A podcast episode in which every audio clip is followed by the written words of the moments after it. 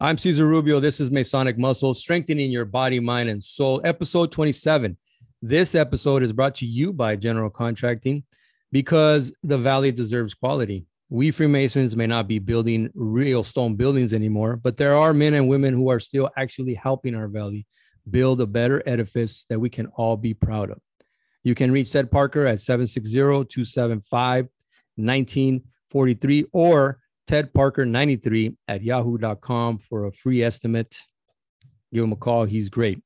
Today's guest might surprise you because you might say, What's a woman doing on your podcast, which is about Freemasonry, exercise, and the mysterious origins of Freemasonry?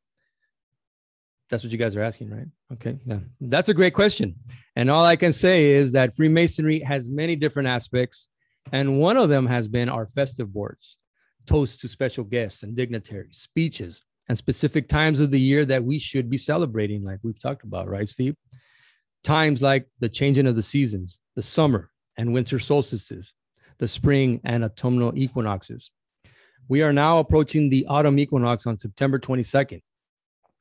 This to us Masons means that the sun is now passing over the midpoint of the year and heading into the winter.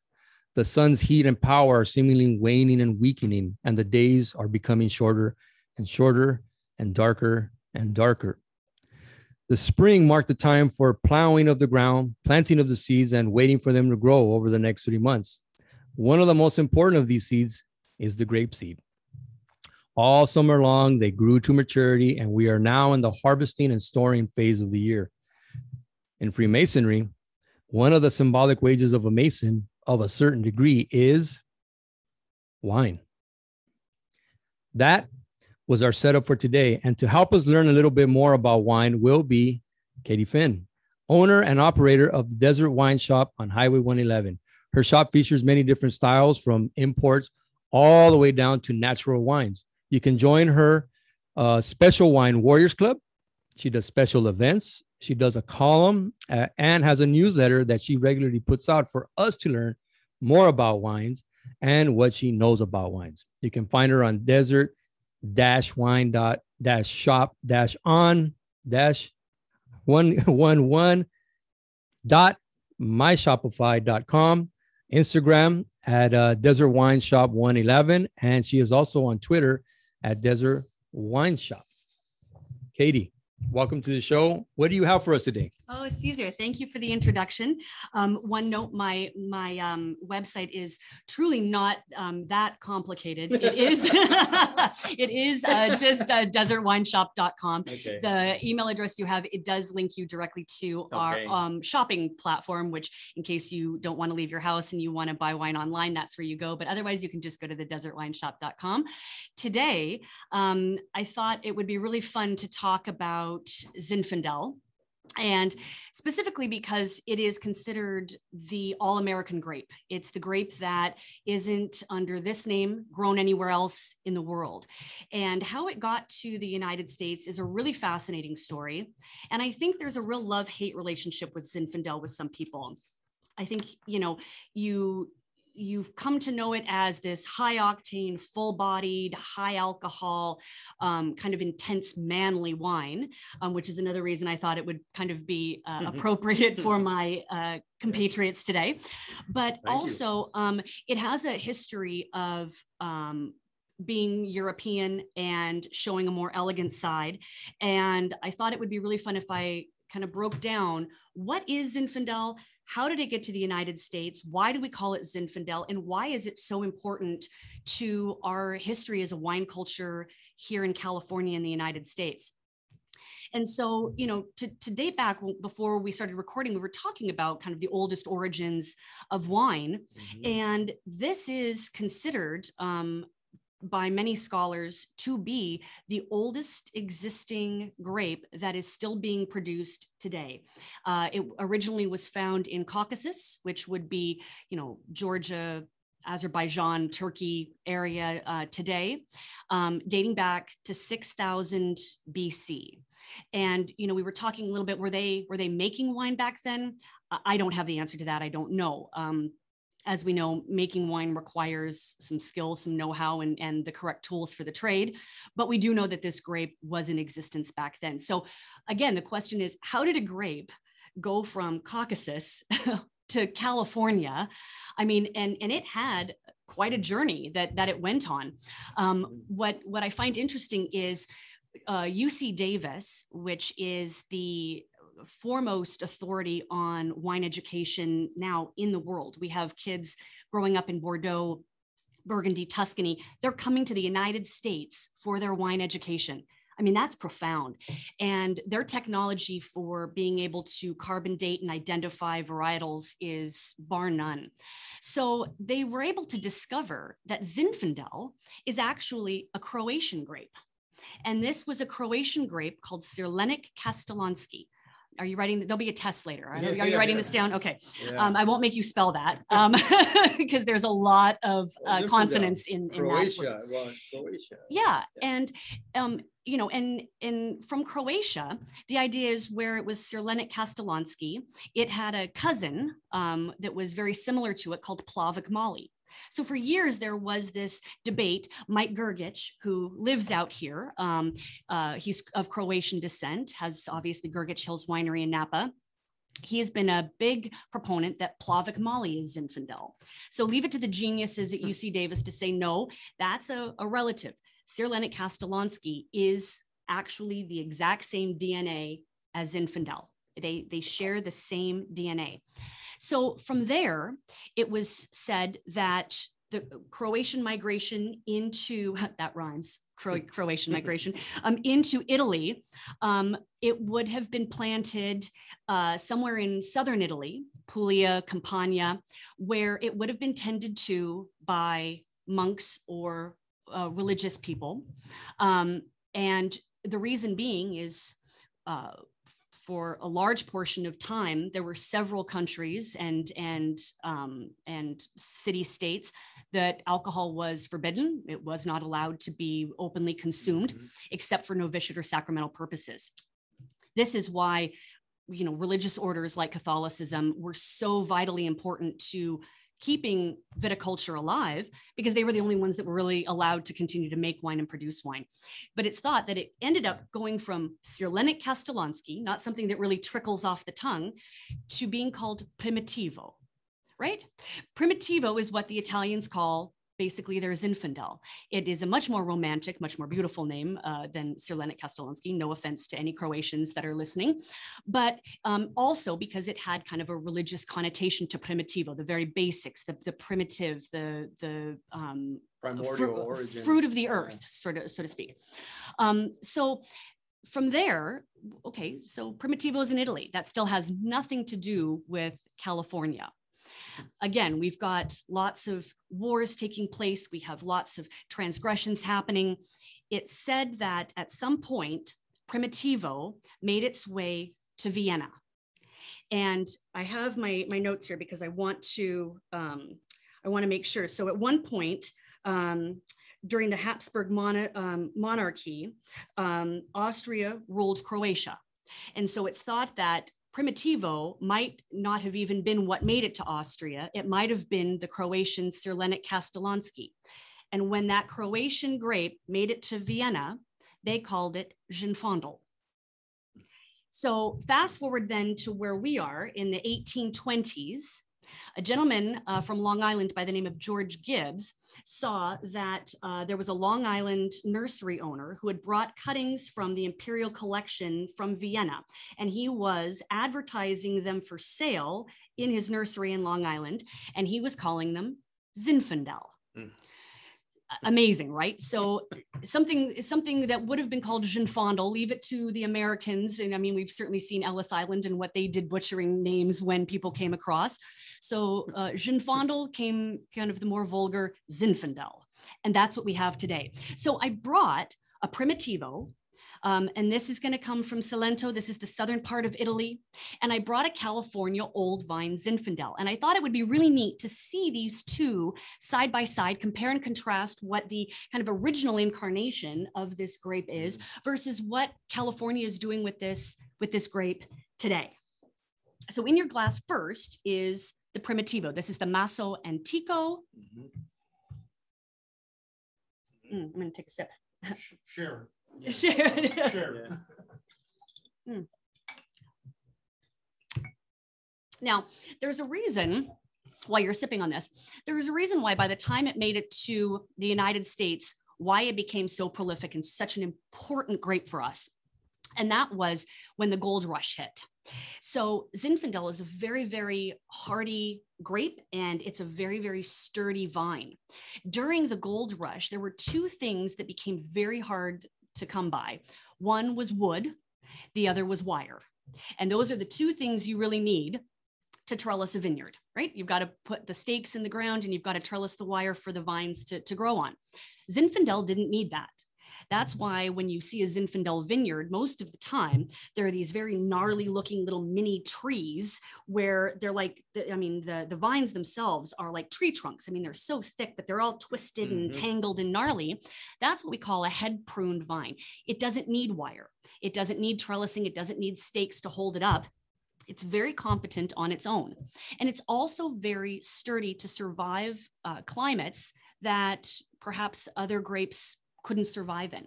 But here's what I here's what I love. So you know we had a lot of Italian immigrants that came over during the gold rush, um, seeking you know gold in them thar hills, um, and they brought with them a lot of their Italian cuttings. Right, so Aglianico, Barbera, uh, Sangiovese, and Primitivo.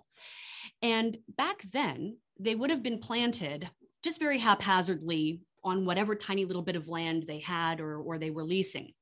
Now, we know that they were not overly wealthy people who came over. And the mm-hmm. only land they really could afford were sandy based soils. You can't grow a whole lot in sand, right? You're not, you're not, you know, thriving on your agriculture when you've got a sandy piece of land. They still planted their field blends of their uh, cuttings from, from homeland, but it turned out that the joke was on us and that by the 1890s, there was this little louse, this bug that had now made its way ravaged through Europe, eating the root stalks and the roots of these vines from Italy to France, all over. And it was called phylloxera. It didn't take very long before phylloxera made its way to California. But there was one thing that could stop phylloxera, and that was sandy soil. It couldn't survive, mm-hmm. it couldn't move through, through sandy soils. So we now have these Italian immigrants who had these uh, vineyards planted in this very inexpensive land that most people thought wasn't worth anything. And yet, these were the vines that survived the phylloxera plague because it couldn't move there. So this comes the significance of an old vine, right? Why we tout old vines as being so important.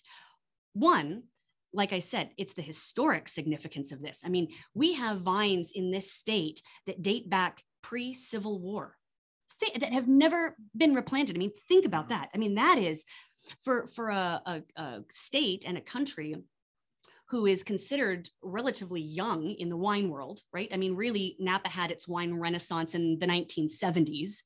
Think about our vineyards being, you know, uh, go, going back to the 1860s. Uh, that that's profound to me, and it's because um, that it, it, was this fortuitous thing that these people planted these vineyards in these areas where this louse couldn't couldn't destroy them. So you know we owe a lot of our heritage to that. But the other thing is old vines are, are incredibly important with zinfandel because the older the vine the less fruit it produces right? It's getting old. It doesn't have the same vigor that it did in its youth.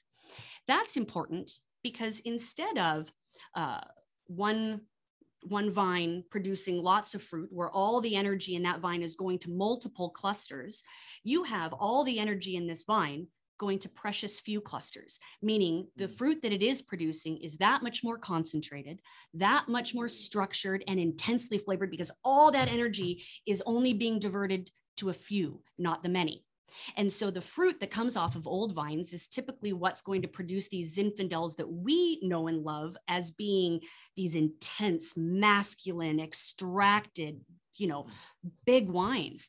And I feel like, you know, there's some confusion about that because there's no law about what constitutes an old vine. You know, you could technically say, oh, I'm a vineyard owner and I have you know, uh, I've got a vine here and it's five years old, and I have a vine here and it's three years old. So technically, that five year old vine is an old vine. It's older than the three year old. So, but honestly, in, in the wine world, there is more integrity uh, than that. And typically, these old vines are, you know, 50, 70, 100 years old. I mean, it's really, really quite astounding. So that's an old vine. 60 years or more is considered an old vine. I mean, technically, as much as I, as much as I don't like to admit it, uh, 40 years old is considered an old vine, but we're not going to talk about that. So yes, let's say 70. 70 is an old vine, and I'll go with that. I got something for you, and only because I like going down every year to uh, San Juan Capistrano, and they have a mission. And so they were they they're constantly doing uh, they're digging up and they're fortifying because they're they they need they want to preserve it.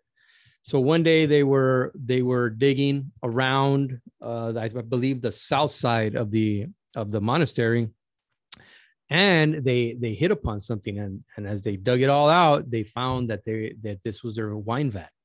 They were making wine, so they they began to do their research and wonder, okay, how did we not know it was here?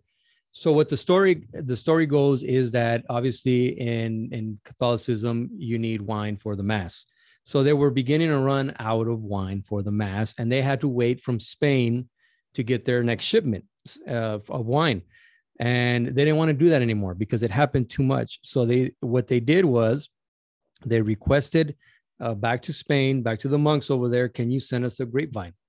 And we will plant it over here and we'll grow our own grapes. And now we have control of the, the grapes and the wine and, and what have you. Now we can have mass regularly without being interrupted or or substitute. So they are saying that that was the origin of the grape being brought to california was th- these monks requesting a grapevine. I wouldn't know what grapevine it was but it's sounding like it's what you're describing here. Do is that what they use for the mass? I don't even do you guys do you know what they use for the mass? What kind of wine? It's just whatever wine or grape so it's oh it's just grape juice no, Sometimes. say it isn't so. Say it isn't so. yeah. Right back then it wasn't. So uh, you know yeah. when it comes to when it comes to the the Spanish um, missionaries um, that came over, they would have brought their own Spanish cuttings, um, which would have been entirely different than what we're drinking today. So you would have been looking at Garnacha, Tempranillo, um, you know, things like that that we we don't see a lot of Tempranillo mm. here, but we do see a lot of Grenache. Um, but like anything, you know, you you're taking what uh, what was you know kind of grapes from the motherland and sometimes it worked and sometimes it didn't. You know we found that grenache worked very well here in california but we have several different microclimates here as well. You know everywhere from santa barbara central coast lodi sonoma napa mendocino all of these areas um, are not going to be growing the same things. And so what works in one area isn't guaranteed to work in another and so that's why we saw um, you know if if the missionaries or the franciscan monks would have had you know certain grapes sometimes it, it would have taken off and other times mm. you know they would have had to try something else here. Now i wanted to read a little something. It, it's from a book. It's not about wine but it kind of is because they you know they uh you have to cultivate the ground. And thank you for yeah thank thank you for that and so I, I, because it goes hand in hand what we're talking about. And you you mentioned the uh, catholicism. So i'm gonna i'm gonna mention a few things here. It says and this is coming straight from the bible because masons we do use the the uh, holy scriptures old and new testament. And it says here that in genesis 2.15 you know uh, the lord god took the man and put him in the garden of eden to till it and keep it. That's genesis 2.15 and then God entrusted the world to humanity to care for it, to bring it under cultivation for the good of humanity, and to give glory to God, its creator. Man is a cultural animal, fashioning the earth as part of his likeness to God. Beer is an important, and it, it, you can substitute beer and wine, is an important image for our broader cultural vocation of shaping the earth for the sustenance and joyful flourishing of the human uh, community and the origins of the word culture. I thought this was inter- interesting. I don't know if you've ever dug into it because the ground is being cultivated, but so is our minds, right? Like right now, we're cultivating our mind. We're learning something new. You are implanting knowledge of this divine grape that we are partaking uh, in. So here is the origins of the word culture, and it's the beauty is that it's one paragraph. The world in its natural state contains a myriad of latent possibilities, and it belongs to human intelligence to draw them out. Bread does not grow out of the earth, but wheat does. Wine does not drip forth from the vine. Culture comes from the Latin word for cultivation. Colere, interestingly, also the Latin word for worship. Cult, culture, and agriculture all derive from colares participle cultus, meaning to tend to or care for something. Culture entails the shaping of things in the world, impressing a human stamp upon them. Producing works of culture clearly reminds us that the rest of creation is subordinate to us and is meant for us. When it comes to agriculture, like we're talking about right now, the tending of fields or or the vine, we see how planting seeds, tending plants, and harvesting crops give us a glimpse of humanity's role in cultivating God's creation in order to sustain and uphold us. Pretty profound. of course, this is written by a Catholic monk, right? He was talking about beer, but he also mentions wine a lot. And a lot of people don't uh, uh, think about how many times wine or or the vine or the, the grape is mentioned in the Bible, Old and New Testament. Maybe I should leave it for you guys to go and do your homework how do you how, how did you get involved with all of this uh, katie i mean how, how did uh, what what, what happened how did you yeah, tell us uh, in university, I discovered drinking was a lot more fun than studying. okay. Um, no, but in, in all seriousness, I um I, I was uh, going to university and uh, needed to to get a, a, restaurant job where I could earn a, a significant amount of amount of money because I was living in Orange County and that's not a not a cheap uh, thing to do. And so I applied at a restaurant, a steakhouse, where their claim to fame was they have hundred wines by the glass. And I think at the time when I started, I knew there was a difference between white and red, and that probably was the extent of my knowledge. I come from an Irish family, um, so you know wine is was not part of our my growing up. You know whiskey and beer beer, that's a different story, but wine, not so much.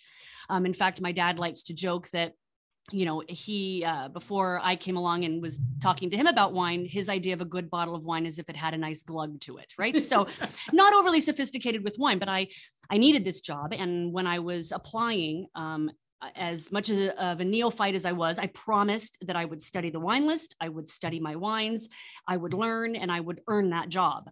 Um, I would I would make them proud that they hired me, and I did. And um, I was going to university at the time for political science, and what I discovered was a lot of what was happening um, in the world politically, um, uh, geographically, um, and environmentally were things that were happening in the wine world and things that I was studying about uh, the Franco um, White Terror and mm. you know um, what was happening in Spain. Well, that had a direct impact on the wine world and and what was happening there because he was a teetotaler. Um, there was no wine allowed to be or no alcohol allowed to be consumed. So a lot of the Spanish vineyards were ripped out and replanted to other more prosperous grains and things, um, and and so that had a huge impact on what was happening in Spain but you know i enjoyed learning about the wine just a little bit more than i enjoyed putting my nose in a book about you know franco. But it, it wasn't just that. It was you know um, if you think about you know you go farther back in spanish history when the moors um, were were ruling the country they were muslims. There's no drinky drinky um, and so that took a huge toll on the country. And you know france was no exception. Italy was no exception. Um, you know austria you look at things that were happening to these countries um, everything had an impact on agriculture and viticulture as well. And so as i was learning the difference for me was i could touch this. I could physically be a part of the wine. Um, it, it, it was something that uh, when I wrapped my head around it, um, it blew my mind open. And the fact that I could taste uh, a wine made from the same grape from two different areas, and they were so wildly different based on where they grew up, um, boy, that that had a, a pretty profound impact. And so from then I thought, well, what the hell? I think I can make a, a living drinking. Um, and my father did not believe me. I said, no, I just genuinely, I think I, I think I got this. Okay. And when my, um, he told my, my grandfather um, that I was becoming a sommelier, you know, my grandfather, she's becoming a what, you know, yeah. finally my father said, you know, got it through to him. And he said, you know, Lord to be Jesus, she's getting paid to drink. I was immediately the favorite. I was the smartest person in the entire family. I had it all figured out. Um, and I remember when I passed my first exam, my dad took me to uh, the Rimrock up in Banff as a celebratory dinner. They have a beautiful uh, restaurant up there, and we did, I think, the seven course degustation menu. And he told the sommelier on staff there that I had just passed my test. And every oh 10 minutes or so the som would come by with a glass of wine put it in front of me and walk away. Yeah. and i'd sit there and i'd Testing. go through my deduction and he'd come back a few minutes later what and want to and want to you know know. And i was i was nailing him. Now keep in mind i had just passed the exam and like anything it's still fresh in my head. Could i do that today? I don't even know. But i remember my dad just sitting there his eyes huge like whoa you can do this you know and i think that was the moment for him when he realized oh yeah this is bona fide. This isn't just you know my daughter just wants to get paid to drink. So that was that was really how how it got started for me. So go why don't we get into how you're you came to the valley now and you decided to have you had always had a, a store or when did you start your shop? And when did you start thinking about i want I, can do this. I can step my own shop and i can i can be just as good as you know anybody yeah, I um so I I uh, grew up out here and um you know had a lot of connections and friends and went away to university like i said. Um, i left that steakhouse and got hired by roy's hawaiian fusion and worked there in newport um, until the opportunity came up that they needed a sommelier in hawaii hmm let me let me wrap my head around that for just a few minutes. I can go you're going to pay for me to move to maui and be a som in kahana. Yes my bags can be packed. I'll be on that plane 8 a.m tomorrow. So I, I worked there for a while until living in hawaii was i had had enough of that um, I came back to Palm Desert, um, came back to the Valley, and I got hired in wine distribution. So I became a sales rep for a wonderful company called Epic Wines. And um, really, through that, I met all these restaurateurs, other sommeliers, other wine lovers. I got connected with a res, business in La Quinta that was doing wine dinners frequently. And that gave me a platform to get up and start talking about wine again and i've always loved it. I've loved kind of the education part of it that you know i'm i'm sharing stories with people that maybe they didn't know. And i realized doing that that um, this was this was it for me. I was the wine industry was going to be it um, this was my career. But i had never been in the retail side of it right? So i'd been on the restaurant side i had been on the education side um, and i had been on the sales side. Um, Epic had moved me up to Napa, where I lived for unbelievably seven years. Um, doing the sales and again meeting sommeliers, working with the French Laundry, working with Meadowood, nice. you know these Angel, these amazing restaurants. Um, but uh, my heart was always here in the desert, and I think deep down I always knew I was going to come back. And when the the time came, um, my my husband, I had convinced him to leave Napa and move down to 120 degree heat, and for some reason he said yes. He must like me a lot because he agreed, and um, you know I was still a stay at home mom at that point. Um, we had two little boys, but I was restless mm. and an opportunity came up to take a part-time job in this little hole in the wall wine shop in Palm Desert. I thought, eh, you know, eight hours a week. I'll just I'll just go in, I'll, you know, get to chit chat with customers, have a little fun, make a little side money, go home to my my babes. And I should have known better because it didn't it, I don't even think it was 1 week before that 8 hours turned into 20. And then I think by week 3 I was putting in like a full 80 hours a week Labor and love, yeah, totally. And yeah. and the owner was kind of like, "You know, I only have you budgeted for about 8 hours a week." and and I said, well, if, if you could budget more, I'd, I'd be willing to, to come on uh, full steam. Yeah. And he was amenable. And then um, later thereafter um, offered me a partnership. And so it made sense at the time. And, um, you know, I, would already poured my heart and soul into it. And so um, I thought it was a, a, great opportunity. And that's how I ended up now kind of being full steam there. Yeah you know, uh, Steve has some kind of degree or what, what do you have? Certificate? What, what do you got going? What, what do you have? Yeah. What do you, what do you got? Yeah. So I, I um friends with Katie for a while, and I, I always say she's like the, the Yoda of, of the wine world, wine. right? Master Yoda. Like and wow. um, she, you, know, you you learn a lot from her from drinking with her, mm. and um, and she has some good bottles. But I've got a, set one, and there's a few other ones that I want to go for because um, I, I, really love French wines. Um, and and uh, touch on something that Katie was saying earlier. Um, you know, the, the Somm brought out a lot of wines. One thing I realized that once you start learning about wines, you, you find other wine people and they start opening their good bottles, right? And um, you know, I, I, don't know how many people I've met. They're like, "Oh, you like wine, Steve?" They, they just open up this, you know, I don't know, three, four, five hundred dollar bottle of wine, like it's nothing, because they want to share that experience with you. And and I think that's what the the wine world does is share a lot of experience. And um, and then also something I wanted to say that something Katie touched on about the history. That's where I got into wine because you you go back into history and like what you were saying, Rubio, is wine is everywhere, right? It's mentioned in in in wars, and yep. you know people go to war over it. People go to war and protect it, right? Like they, they leave the wine vineyards alone.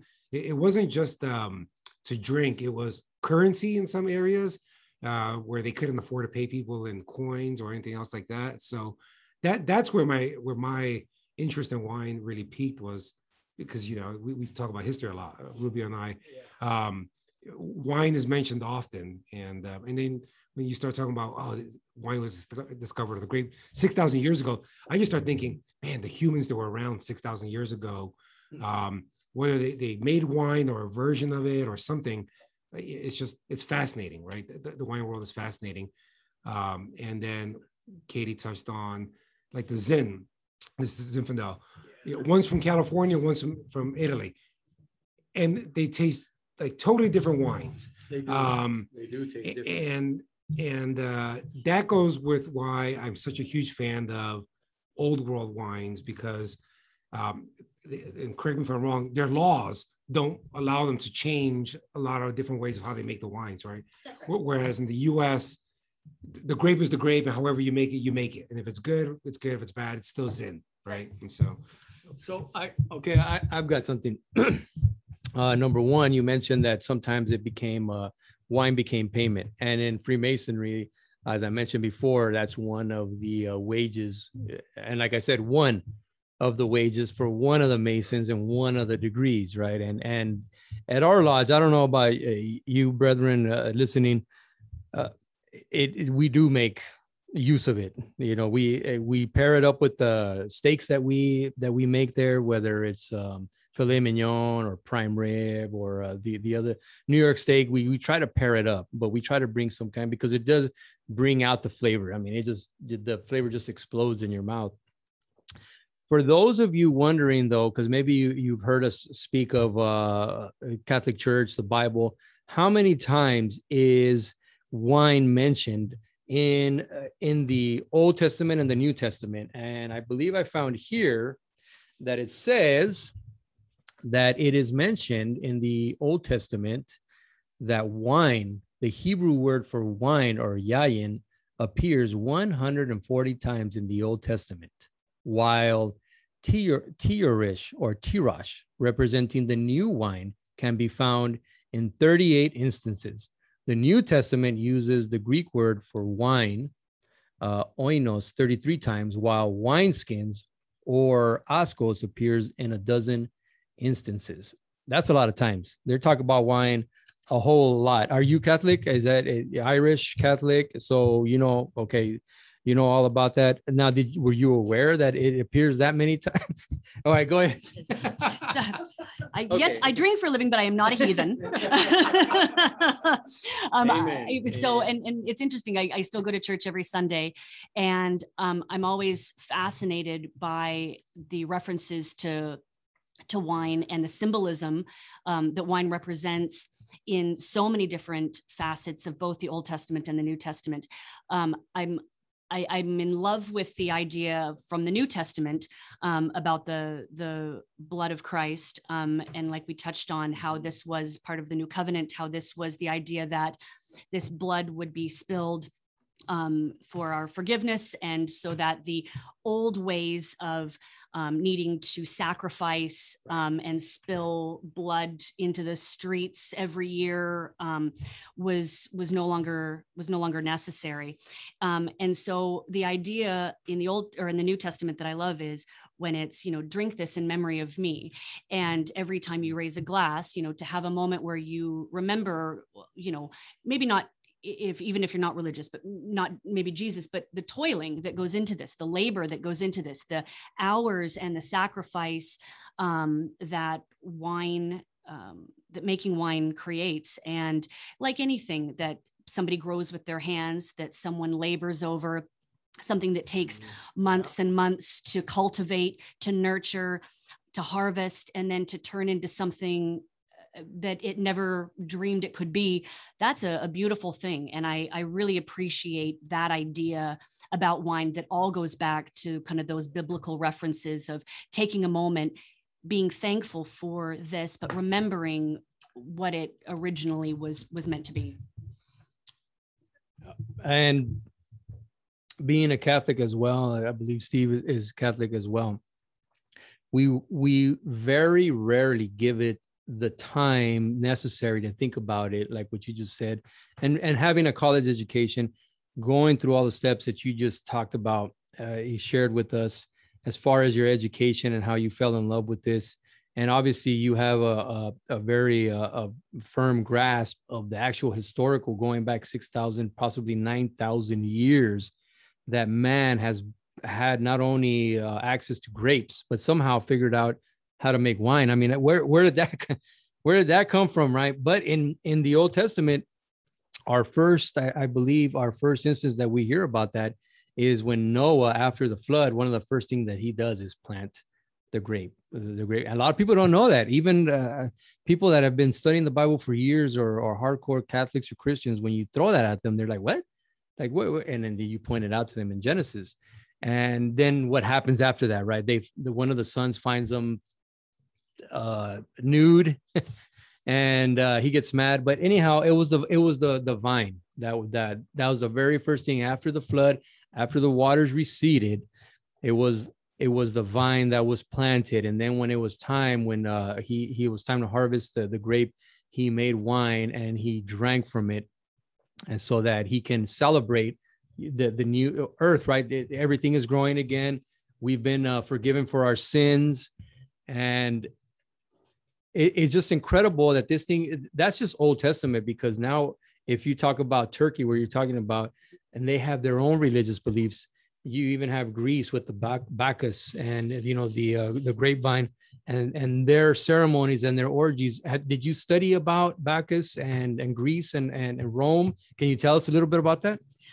I mean, not not in a scholarly fashion other than you know multiple deities existed in greece and italy and, and with greece bacchus and dionysus you have yeah. um you know you you it was so hugely important to their their culture and their religious ceremonies um it, in in in um italy I can't remember who the god of wine was in it in Italy. Now it's it'll come to me. Um, but in in any Bacchus, the, the I think Romans, it, the Romans. Bacchus was yeah, no, I think Greece was, was yeah, I think uh, Greece was Dionysus. But in any event, you know, to have to have something like this be so important um, that they dedicated a god to it that it, you know i mean that that speaks volumes i think there and you know the greeks um, are really responsible for the the cultivation of vines all over Europe.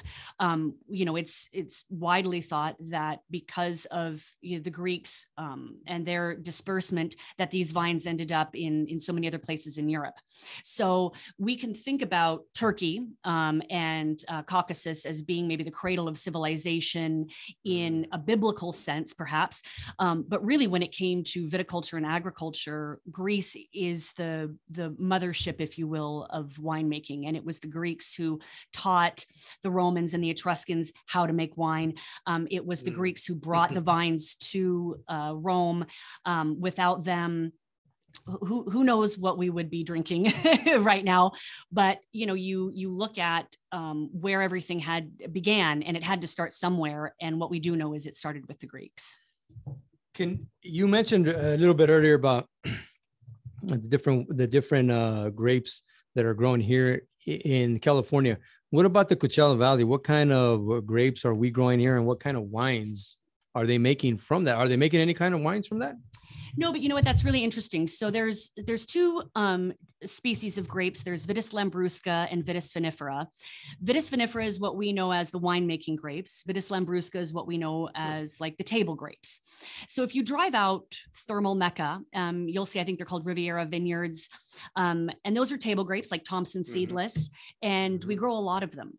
The problem with making wine is um, it, it can be a little finicky, and grapes for Vitis vinifera like to grow um, in areas where there's a big diurnal swing in temperature. It's part of the reason why Temecula has has a difficult time. You know, you need warm days for the fruit to ripen, and then you need cold or very cool nights for everything to kind of shut down, um, because the ripening has to happen slowly over a long period of time, right? You can't have uh, grapes that are constantly ripening, ripening, ripening, and next thing you know, it's two weeks later, and oh, we got to pull the grapes. I mean, this this is something that does take time, and so the climate um, factors largely into it, as does soil. Um, you know, I, I mentioned about the Italian Italians and planting in sandy soil. Um, you know, vines and grapes uh, for wine typically will do well where nothing else will grow. Um, however, there are certain elements that need to be present in the soil in order for those things to flourish. And I'm certainly not an enologist or a chemist to, to go into that. But what I will say is the Coachella Valley really is not going to, to be successful making wine or grapes for wine. However, uh, if you go out to Rancho Cucamonga, if you go up to Anza, mm. um, if you go out into um, you know Ontario, you can find old abandoned vineyards that are Vitis vinifera, and they are mission grapes, and they are mission grapes that would have been planted by um, Spanish monks. They are grapes that would have been planted by Mexican immigrants because uh, the mission grape is prevalent down like the Valle de Guadalupe, where they call it Listan or Listan Prieto. Um, these these are grapes that made their way here to Southern California. You look at, um, I believe, Stella Rosa, um, they have a winery in Los Angeles. Um, I actually have another friend with a winery in Los Angeles. Not that they're growing the grapes there, but at one point, Southern California had a, a, wine culture. We had a, a, a, grape growing culture.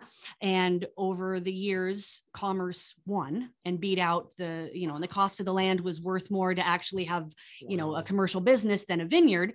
But that's not to say that if you go out exploring, you won't find an old, gnarly, overgrown uh, mission vineyard, um, you know, that you'd need a machete to go hack your way through which is a lot of fun. I've done it, by the way.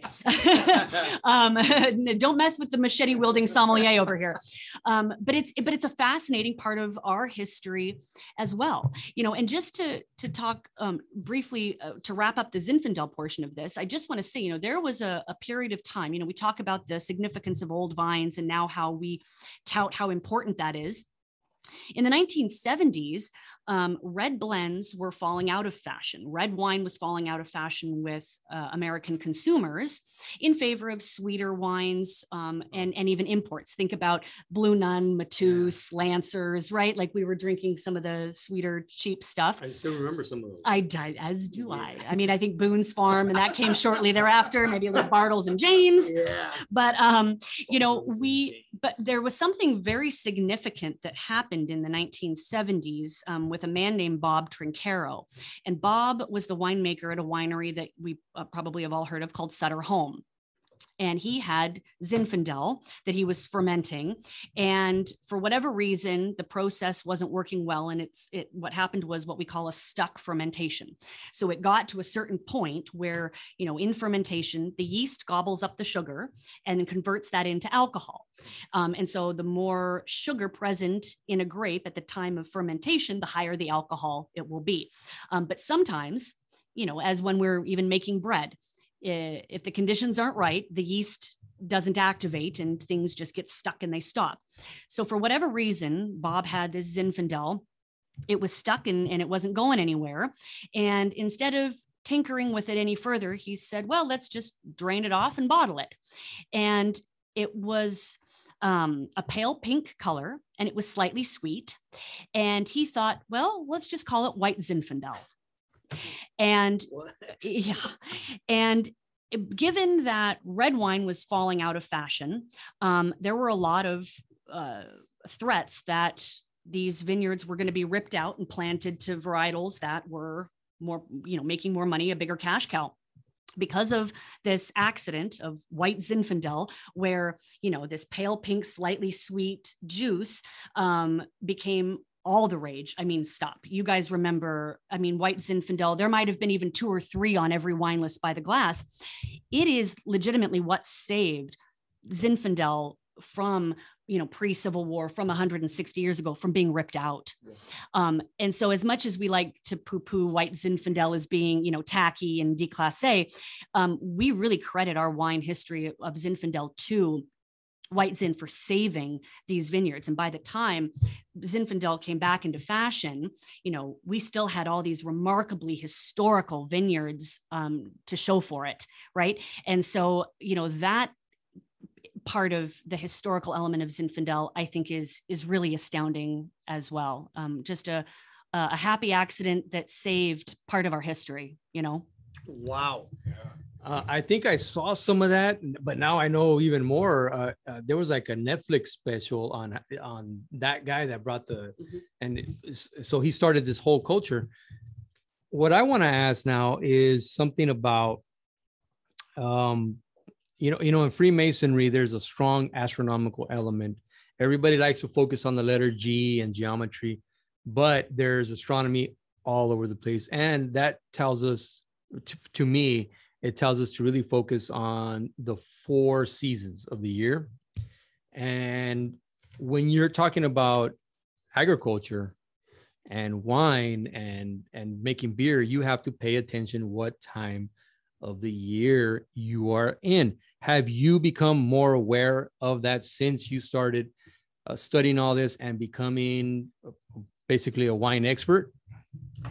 I think it pertains more to the the viticulturalists and the grape growers and the vineyard managers, and there is um, a, a movement afoot um, that is nothing new, but it's called biodynamics, and it's a it's a farming technique and practice that dates back. I mean, I don't quote me on this, but I, I it dates back a long time. And it's based on um, how to tend to your vineyard based on the lunar calendar. And the idea is there are days to water, there are fruit days, there are harvest days, and there's days you let everything just rest and be. And based on what um, where the the lunar cycle is dictates how you tend to your vineyard and so you know a lot of um, uh, kind of we'll say the old guard uh, winemakers look at this as a little bit of woo woo winemaking a little woo woo science and then they don't take it uh, they don't take a lot of it seriously. But studies have been done over and over where they will pit a biodynamically farmed and and crafted wine against a wine that is from the same area same grapes not um, farmed biodynamically and for whatever reason there is a significant difference between these two wines and how they taste. Um, you know the the process really um, was i think um, perfected in france in burgundy and there's a lot more to it than that. You know, you take a cow horn, you fill it with manure, you bury it somewhere in the vineyard, you know, you spray everything with a copper solution, you know, you get out a drum and you beat it. No, I'm, that's that's not true. But but I mean, we're, we're we're just one step shy of that, right? I know, I know, I know. I know. Yes, you put on your cloak and you chant. No, but I, but but honestly, there, there is that that image of kind of that very, um, you know, we'll call it a holistic approach Okay. to making wine, and it works. And and I think part of why people have a hard time wrapping their head around it is because you you can't pinpoint why it works, right? You don't know why, but maybe you just have to believe it. And just like everything we're talking about spiritually and religiously, you know, I mean, it all comes down to sometimes you just have to accept that it works and for whatever reason it is better and if and the people who choose to to practice farming this way um, they are going above and beyond um, you know with their intentions with their land and with their fruit. And if if nothing else maybe that's the secret is you know it, it requires that much more attention and and observation.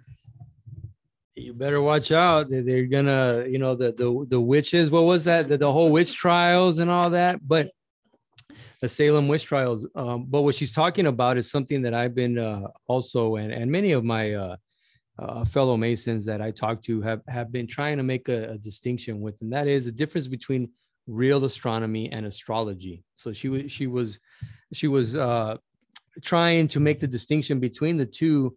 And even my grandfather, my grandfather owns a salt mine, and the he had he had to pay attention to the lunar cycles because the tides, right? So at my house, I have this giant 90 pound sack of salt. It's, it's sea salt, and when I sit down with my, I sat down with my grandfather one time and I asked him uh, about, you know, with the process and all that. I was shocked when I just playfully I asked him about the lunar cycles, and he he said, "No, you got to know what the lunar cycle is. What because if you get caught, you're gonna get you're gonna drown. You have to know. So." Uh, that's what I understood from what you're telling me about that. It's not so much hocus pocus. No, these guys are like more in tune with our natural seasons or the natural cycles of time which is i think right now we're all out of sync with all, all, of that right? That's that's why we're seeing all of this happen right now whether it's it's the pandemic whether it's the politics we're all out of connection. We're out of sync with with just the basic cycles of what we're talking about and what makes a great wine. If you don't pay attention what's going to happen? You're not going to make a great wine. And by the way the two bottles that you brought are awesome and we've been sipping little by little. I know you guys can't see, but what what a great pairing of, of wines that we have here. And so we've been at it now for about 45 minutes. And what I want to do now is close this up by asking everybody here uh, what they're grateful for uh, on this day and then wrap it up after that. So I'm going to start with uh, Ted Parker. I want to ask you what you're grateful for uh, today. I, I already know what I'm grateful for, and and and Katie is is hugely responsible for that. But Ted, what are you what are you grateful for? Let's take this around the the horn and let's talk about it. Thank you, Caesar. Um, thank you, Katie, for being here, and Brother Steve. I am I'm thankful that I am a Mason. I'm thankful that I'm I'm here right now in the present where we live. Hmm. As much as I can complain about it, I can't. I'm a contractor. Thank you. Uh, I, I build houses and I do construction. I we have more work than what we can shake a stick at right now. So I am grateful for where I am and what is going on, even in all the bad things that are happening or the outlandish things, whatever you want to call it. I'm grateful to be right here, right now, at this time. And thank you for having me here, Caesar.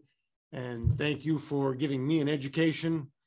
Uh, wow, by the way. Yeah. Um, we have more to talk about when we're done. Yeah. All right. Yeah. So again, thank you. That's what I'm thankful for. I'm thankful for to be here right now with you guys. Katie, what are, what are you grateful for today? Well, yeah, I'm I'm grateful that I was allowed into the the men's layer and that I'm I'm I'm somewhere where I think few have have ever traveled before. Um, honestly being able i'm thankful for um, I'm, I'm thankful for the opportunity to share my passion. I'm thankful for the opportunity to talk about wine because I love it. And I think, you know, if you didn't know that uh, by now, uh, you haven't been listening. But um, honestly, this is this is my love, and to have people um, to talk to uh, about it and ask thoughtful questions and be a part of my wine journey. Um, that's what I'm thankful for, and I I love this valley. Um, I love the the wine friends that I've made. Um, you all make you all make this desert a better place and i'm really thankful to know you all and call you friends. So thank you. Thank you. Thank you. Yeah. Um, obviously grateful for my family and friends. Grateful for wine, but I'm bunch. Um, Katie and I actually have a group of friends. We call ourselves Society of Fermented Friends, and uh, we get together and do wine tastings. And um, besides being a, a wine sensei, Katie's also an amazing cook. She is like a master chef.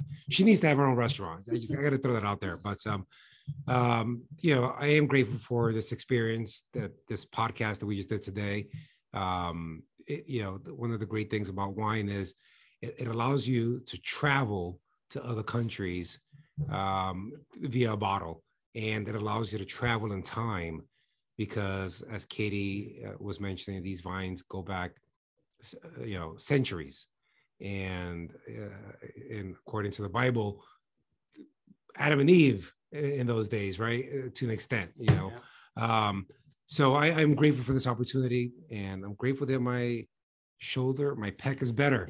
If you heard, I was working out with Caesar. Yeah, that's right. And that's right. I uh, I like your analogy on your podcast you did, I think afterwards, where I was uh, entered apprentice trying to be a master mason without going through the steps. Yeah. And and I'm saying that as far as my lifting, I, uh, I, I I try to go more than what I was capable and able to do at the time, and but now I'm better. And so, but uh, thank you, Caesar. I am grateful for Katie being here and educate. I mean that wow, I, I and you know what your your passion does show, and maybe that's that should be a uh, a battle cry to all of us, right? If we were all so passionate, our country wouldn't be in the situation it's in. Our government wouldn't be in the situation that it's in. Our own lives wouldn't be in the situation that they are in. And so, um, for me, that's like a, you're throwing down the gauntlet at me, and I'm gonna have to pick up my game here and be because yeah yeah I, I, like freemasonry i like history i like uh, ancient civilizations i like learning about wine i like exercise but i am not uh, uh, conveying the passion that you are. That is without a doubt. Today it showed um, i was you know glued on every word that you were saying uh, not only because i, I like wine but it, it, because it, it, connects us to the past like you're saying steve it it connects us to uh, who we are and and when when we drink this. Now we understand why they would drink this. In the bible it says that hey if you're melancholy or if you have a sour stomach or things like that if you have ailments drink and it, it gives you prescriptions of how much wine you should drink they knew they understood this but more than anything they understood that it, it gladdens the heart right and that's how my heart feels right now talking to you katie having been in the presence here of, of everybody. My heart has been gladdened by you. You are definitely a shining light. Continue what you're doing. I am glad that you actually accepted the invitation. You came here. And not only that, but school is in session, everybody. and uh, class is in session, and we have been schooled. Uh, so, to all of you who are listening and who will listen, this is Caesar Rubio. This has been another strenuous exercise, strengthening your body, mind, and soul. And I hope your soul and heart has been gladdened by what you have learned here by Katie Finn. Thank you. Thank you all.